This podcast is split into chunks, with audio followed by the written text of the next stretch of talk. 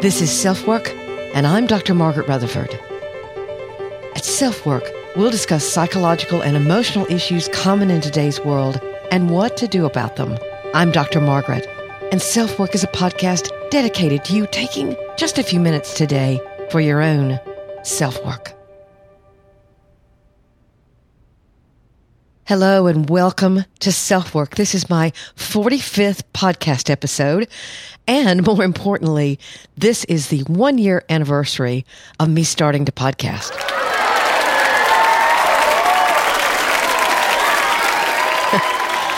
I want to thank those of you who've become subscribers and regular listeners.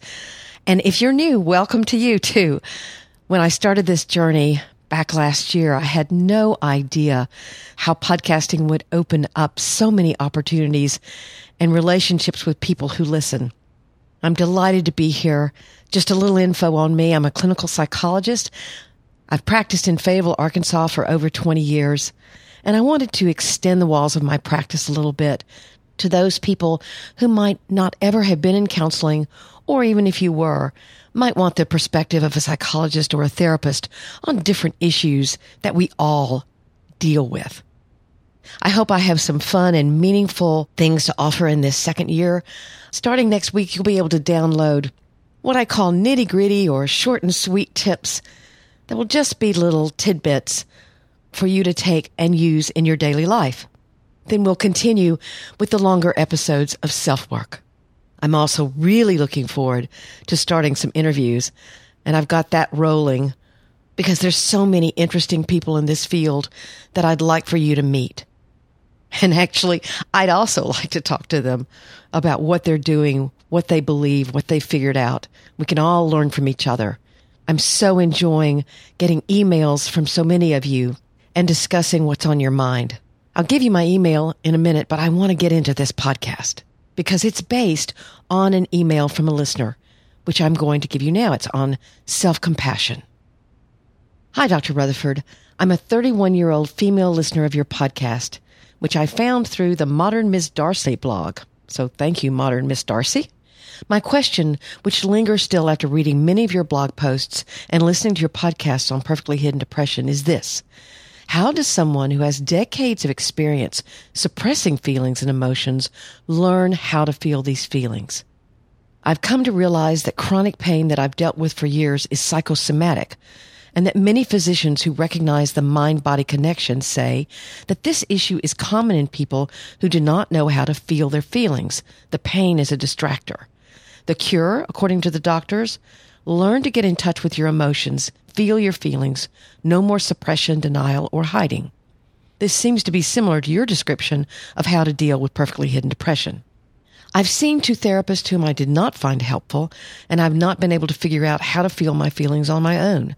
Looking at a list of emotions just puts a name to the feelings. It doesn't help me actually feel them. I'm still at the level of thinking about feelings and analyzing them, not actually feeling them or getting emotional. So I guess I have two questions. How do I find someone with actual experience or knowledge in this area? Or how do I learn on my own to feel feelings? To someone without this issue, this probably sounds silly or easy, but it's definitely not. This email was so provocative to me because it really put to words so many of the things that my own patients deal with. And perhaps you do too. Are you scared to feel your feelings? Do you even know how? So I'm going to tell the stories of two patients, one who's dealing with more classic depression and one who's dealing with perfectly hidden depression, neither of which could express compassion for themselves. Then we're going to talk about four steps in learning how to feel painful emotions, answering the listener's email.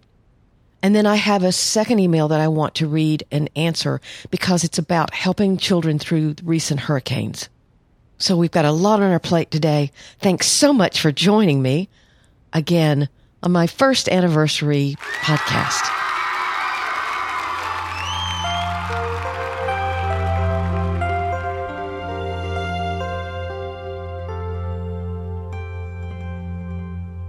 I don't know how many of you are Harry Potter fans, but I watched all the movies. My son read all the books, which one of these days I'm going to do.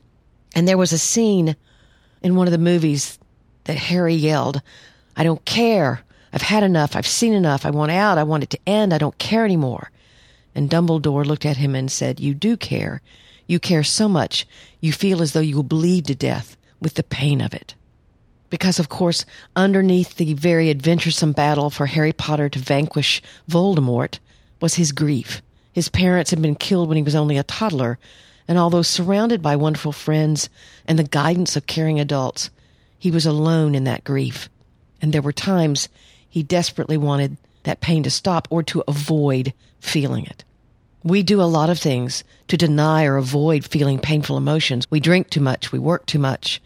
We dive into Facebook. We Netflix binge. All efforts at escape. Sometimes that's just for fun. I understand that. But sometimes it's about escape. We can avoid feeling anything at all and focus on control or organization or order. We allow our minds to constantly turn things over and over. We worry. We worry about things we can't even control. We deny the impact of hurts or actual trauma from the past.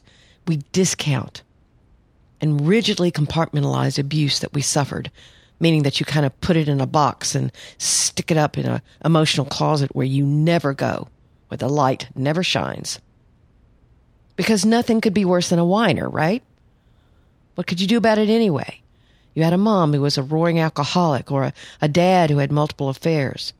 Your older brother fondled you or you got raped in college. You were bullied by other boys or you were in a terrible accident that took the life of a friend. Why feel the emotions that those memories bring? What's the point? Here's the point.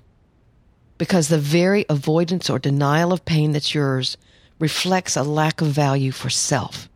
The message you send to yourself, my pain, me, what happens to me or what happened to me, isn't important enough to honor. It's plain and simple. When you don't value yourself, your emotions, your pain, the rest of your life will likely reflect that choice in ways that you don't even know or recognize. A man named Roger came into therapy because he was trying to decide whether or not to divorce. That's the reason he gave when he came in. He'd been married many years with no children to a woman who he'd been actually relatively happy with, and he felt tremendous guilt over hurting her. He'd cry in my office and say he didn't know if he could do it or not. They'd both focused on their careers and traveled, and he'd been extremely successful. But now in middle age, he was restless. So he said to me, I'd like to quit my job. I've always wanted to do something to help other people, go to a much poorer country and volunteer my time and expertise. I said, What would keep you from doing that? He paused and said, To be honest, I can still hear my dad screaming at me that I wouldn't amount to anything. And how do you feel about that now? Again, another pause. His words showed no emotion. I don't know how rich I've got to be to feel successful. All I know is that it's not enough now. My question, what amount would ever be enough? I don't know. What do you feel when you remember being screamed at like that? I don't talk to my dad. But what do you feel? What would you want to say to that child, that child who was you? He said, I don't know. Go be successful. Prove your dad wrong. Roger couldn't have compassion for himself he couldn't even try to feel what that child may have felt like. He stayed in therapy for a couple more sessions. He divorced his wife and quickly got into another relationship. He actually paid for his ex wife's therapy and told her he'd always take care of her. He didn't understand why she remained so hurt. He continued working as an engineer and making a lot of money. I hope you can hear this emotional paralysis and the difficulty with being vulnerable that Roger was experiencing. And he did recognize the connection analytically between what had happened with his dad and his inability to stop making money. I mean, he was a millionaire. He didn't need any more money. But he couldn't feel that pain. He could feel guilt over his present day actions, but he couldn't feel the pain that he'd suffered as a child. It was way too vulnerable for him. But let's take someone who experiences what I call perfectly hidden depression. You can find podcasts on that all over the place. I started with three and four, then I have a couple of others The 10 Characteristics of Perfectly Hidden Depression. Ashley was a young mother who had had four miscarriages. She told me one time that when she had heard about people like her, she'd been very judgmental and said, Why don't they just stop trying to get pregnant? But she had undergone seven years of infertility treatment and was feeling more and more distant from her husband as they tried to handle that very frustrating and painful journey. She described them We're the couple everyone wants to be. We act just fine, but we're actually pretending to be okay. And she said, I don't want to go on like this. I asked her about her biological family, and she said there wasn't any pain that was allowed to be expressed. My dad violently backhanded me when I was six, and I had to have surgery to fix the damage. I haven't seen him in years, and my mother never talks about him, never talked about what happened, and she's expecting me never to ask any questions. Now, what's the connection? She told me that even after years of not being able to get pregnant or of miscarrying. She said, I never cried. It was on to the next procedure, on to the next drug. She said all this, smiling, her eyes dry. But she'd come in because she'd read about perfectly hidden depression. There are many of us that are just like Roger and Ashley. We're emotionally paralyzed. That's what a lack of compassion can do. It keeps you stuck. We're living out choices that are connected with old hurts that we don't even realize. Roger wasn't ready to talk about more painful feelings, but Ashley was and did great work on her depression. She ended adopting, by the way, very happily. Now, I obviously don't know what would have happened if Roger had been able to feel more empathy for himself as that child, if he would have made a different decision about divorcing his wife. I can't say that but I know that his decision making would have been less chaotic and more clear if he had been able to make those emotional connections. So, what are the steps in developing compassion for yourself? You know, compassion is being able to feel what someone else is feeling, to feel benevolent toward them, to be concerned for their welfare, to try to understand whatever their plight is. Empathy and compassion are very similar. It's very different from feeling sorry for someone, feeling pity for someone. Instead, compassion has within it understanding and acceptance. So the first step in developing compassion for yourself is to see yourself as you tend to view others. Let's say you saw an adult throwing big rocks at two children. Would you ever tell one of those children that their fear or their horror wasn't important? You wouldn't. Both of those children are experiencing the same thing a parent attacking them, and of course, that would be traumatic for them. So, whatever has happened in your life is just as important as what happens in other people's. Here's the second step to recognize the defense mechanisms or strategies you used to cope with or detach from pain or trauma. When there was no one to help, when no one stopped your parent from screaming at you, no one noticed the bullying, your brother told you he'd hurt you if you ever told about his fondling you, you've tried to forget the rape, you survived. You began detaching from the pain of what had happened. It's a good skill. That kind of compartmentalization is not bad, it's good except when it's overused. You can begin to see that whatever you do to detach, that there's a downside, a price to pay for that detachment from darker emotions or more tender emotions because they're not gone. And they're likely having a silent effect on your choices and your life, just like Roger's were, just like Ashley's were. The third step is to actively challenge those habits and beliefs that fuel the detachment. We can call it getting unstuck. For example, if you tend to escape through alcohol or drugs or work or whatever, sit down and write about what you're afraid to feel. What am I trying to avoid feeling by eating, by drinking, by working too much? If you tend to want to stay in control, then actively look for opportunities to allow others to be in charge, to take a back seat, to let go of all the responsibility. When you're not hiding behind being busy, what do you feel? You know, insight is great. Understanding, oh gosh, yeah, I really like to stay busy. I'm kind of uncomfortable with nothing to do or yeah, I know I work too much because I don't want to realize some things in my marriage or whatever you're avoiding. You figured it out. You have insight. But change comes from doing something differently, where you actually have a different experience of life. I'll give you a real tangible example. You know, if I, I know I'm afraid of heights, I can't even stand at a second floor window and look down without my stomach going up in my throat. But until I challenge myself to go up on a balcony or climb a mountain. I can have insight. I know that I am scared of heights for no really good reason or for a real good reason, whatever it is.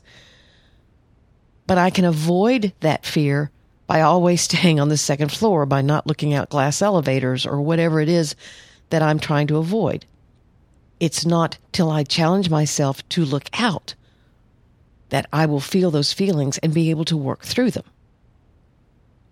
So the trick is don't do what you do to avoid your feelings and then see what happens. It takes a lot of intentionality, but you can do it. For example, if you worry a lot or stay in your head for most of the day, like the listener wrote, that she can analyze her emotions, but she can't feel them. Try to start writing about what you're worrying about and begin to notice how you feel as you write and after you write if you're one of those people that deny the importance of whatever trauma you experienced, try telling it, all of it, to someone you trust, who you know has the capacity for empathy, someone who will take the time with you and is actually able to feel their feelings. And if you watch for their reaction, you're going to see compassion. You can see how important what happened to you was, how important you are. I very well remember a woman who had told me about being sexually abused by her stepfather. But it wasn't until she was out with friends one time and she decided to tell them. And their look of horror really reflected to her what her own pain level could have been. They were thinking about themselves, they were thinking about their own children and what that must have been like for a young child she came in that session and said, You know, I need to process this more deeply. I need to feel this. A lot of times, what is underneath the inability to have compassion is shame. I don't deserve it. I've messed up too much. However, it is that you fuel your own shame. I do have an episode on specifically looking at shame if you'd be interested. But not valuing yourself, being shameful, can really get in your way of allowing yourself to feel emotions that are normal. And the fourth step is more conceptual. Realize the value of a rich emotional life and confront your own fear of feeling pain. When an artist paints, for example, they often have a color palette they're working from. Different artists use color, shading, or brush strokes in diverse ways. It's often how we identify their work. That looks like a Monet or that looks like a Picasso. We're the same way. We color our lives by expressing our own diverse, unique emotions. So if you enjoy a wide range of emotions from a good old belly laugh to mild irritation or peaceful contentment to an indignant anger, that wide range of emotions gives you many options or many colors to paint with, many choices of how to feel. When you have compassion for yourself, it makes all of those feelings more available. In a way, it expands your own emotional palette. You can claim and express emotions that perhaps you first recognized as a child and then can be greatly healed by the understanding and empathy you can have as an adult. Now, obviously, depression is getting stuck in those painful emotions becoming so dark inwardly, sometimes even that death can become a welcome alternative. That's not what we're talking about. And if you are there, please seek help. I've certainly heard that before. If I feel those feelings, I'll never be able to recover. if you're struggling with that, you can certainly seek treatment, seek help, because there are ways to get out of that painful place. I know that grief can sometimes feel like it's going to kill you.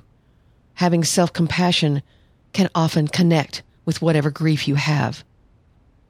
Yet recognizing pain and working through that pain, challenging your own denial or avoidance, owning your own vulnerability, having self compassion.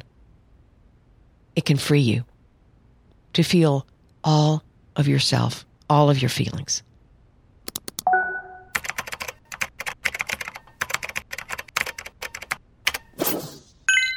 So I guess this is listener email day because I've got another one.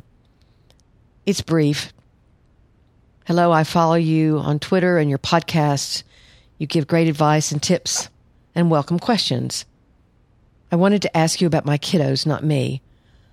I'm married and we have three girls, but we were flooded with Harvey. We had to be rescued by boat and lost the contents of our home and both vehicles. We've been staying with family. When she wrote this, school hadn't yet started yet. I've had to cancel lessons and possibly dance classes. I'm trying to work around my husband's schedule, but I'm unable to work at this time. So schedules and routines are non existent. She says, It stresses me out, but what can you do? I'll manage. Great attitude. I'm just wanting to make sure my girls are impacted as little as possible by all this and can easily work through it without consequences. The oldest is quiet, the middle is more talkative and expressive. The youngest just talks about the flood. So any thoughts or tips are greatly appreciated. So this was my response. I'm so sorry that you and yours are part of the flood devastation that's ongoing and will be ongoing. I've taken the Red Cross training for emergencies, and their ideas blended well with what I'd been taught in school. Let your children talk all they want to. I'm sure the schools are going to have programs for them. Realize they may regress a bit in age appropriate behavior, meaning a, an eight year old may act a little more like a six year old or a six year old like a four year old, at least for a while. It's okay. They'll return to normal. Help them realize that they'll all feel differently about it at different times. You and your husband can also talk about what it was like for you, not oversharing certainly, but modeling for them, using emotional words they might recognize. Watch for sleep disturbance and problems with eating. Also remember that they won't understand what you and your husband are going through. You've always made things right and you can again, they'll probably have a lot of trust in you about that. Depending on their personalities, they'll handle the lack of order and control differently. But perhaps you can focus on something in their world that they do have control over, even little things, to help them feel as if something has solidity. Please know that we're all thinking of you. If you or people you love are dealing with hurricanes, we've had so many of them, and now there are horrible fires in California again. Please know that your children will be okay as long as you allow them to process and talk about it. They'll all be different, just like you're going to process it differently and work through it differently than your friends. And simply support them in that. Then, if they have nightmares or flashbacks, you can take them to a therapist when you get a chance. Play therapy can often be extremely helpful with children and actually doesn't usually take too long to help them work through whatever they're going through. Play therapy is a special kind of therapy just for kids.